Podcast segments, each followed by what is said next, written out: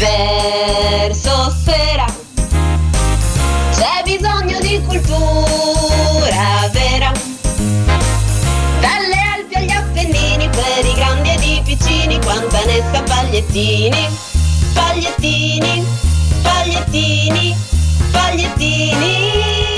E quanta ne sa Pagliettini, ma pacchia, pacchia, di chi ci parli questa sera? Allora, qualche giorno fa mi è saltata agli occhi un'immagine sui social che mm, riportava un articolino di un giornale di 30 e passa anni fa Mhm. dedicato a Five Record, che era una Mm. casa discografica di- legata al mondo Fininvest, Certo. ricorderete tutti.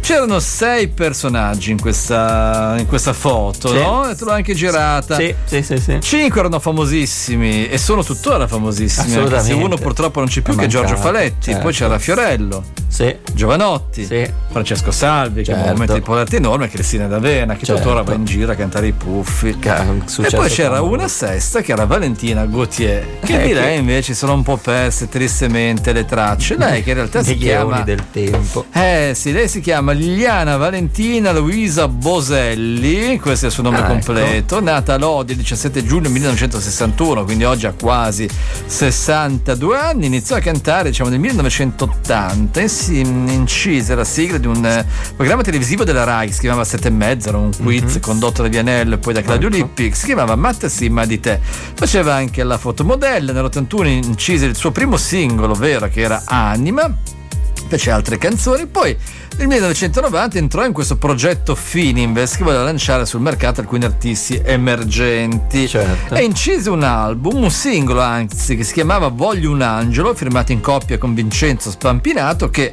eh, ebbe successo. Lei venne premiata al Festival Val come rivelazione dell'anno 1990, quindi era un Ah, nome in rampa, in rampa di lancio. Nel 91 fece il suo primo album intitolato Quasi un angelo, dove c'era dentro Voglio un angelo, che era il singolo eh, dell'anno prima.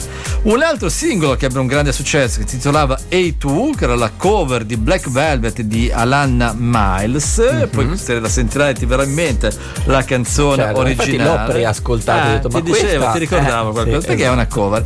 E poi un altro singolo che ebbe successo, che si titolava La Pantera, che tu mi dirai perché la Tu sei giovane, mi direi perché la Pantera. Esatto, perché la la Pantera? Pantera era il nome che si era dato il movimento studentesco in quegli anni che Ah, protestava ecco. nelle nei licei per varie ragioni, sai che Ecco, c'è sempre un movimento certo, studentesco. certo. Si chiamava La Pantera perché in quel periodo girava una pantera per Roma, avevano visto questa pantera per Ah, Roma che ecco. non riuscivano a catturare. Il movimento aveva preso il nome della pantera e lei aveva inciso una canzone intitolata Certo. La Pantera. Eh, ogni tanto succede perché anche qualche anno fa c'era una pantera che Esatto, era scappata, non mi ricordo più dove, ma ogni tanto. Il disco era stato prodotto da Shell Shapiro, pensa, e vendette qualcosa come 70.000 copie, che ora oggi sarebbe un trionfo incredibile, ma Certo. all'epoca era una cifra di tutto rispetto. Certo. Sembrava lanciatissima, poi collaborò al disco di Luigi Schiavone, che è il chitarrista di Enrico Certo. Ruggeri, scrisse una canzone per Mina, mh, si chiamava Uomo Ferito, Mhm. e nell'82 pubblicò un secondo disco intitolato Anima Fragile.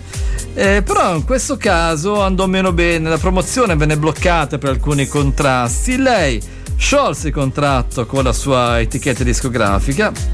E da lì in poi di fatto la sua carriera tra virgolette finì, nel senso che lei ha continuato a fare musica ma con molto meno successo. Nel 98 ha pubblicato un altro disco, La danza delle ombre. Nel 2006 un nuovo album, Streghe. Le ultime notizie eh, discografiche chiaramente risalgono al 2015 quando pubblicò un singolo intitolato Non credo, che però non ha avuto Grosso un successo, grosso successo. certo. Invece ci ricordiamo di questa canzone del, 2000 del 1991, quindi 32 anni fa, che era A2, che era la cover di Black Velvet.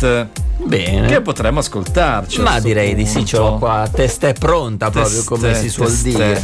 Bene, no, interessante, perché effettivamente come possono cambiare le cose per una persona? Guarda se ci pensi è clamoroso. Dall'oggi al cioè, domani era domani- sulla rampa di lancio. E poi appunto insieme ad altri sei, successo Sì. clamoroso, lei è l'unica che Eh niente, sì, è rimasta esatto, indietro. Che chi, chi- chi ci avrebbe scommesso? Va bene, grazie Marco. Allora Prego. ci risentiamo alle 18.30 con il GR e adesso oh, con- per il tuo grande giubilo ci ascoltiamo Ehi tu di Valentina Gautier. Alla grande. Ciao.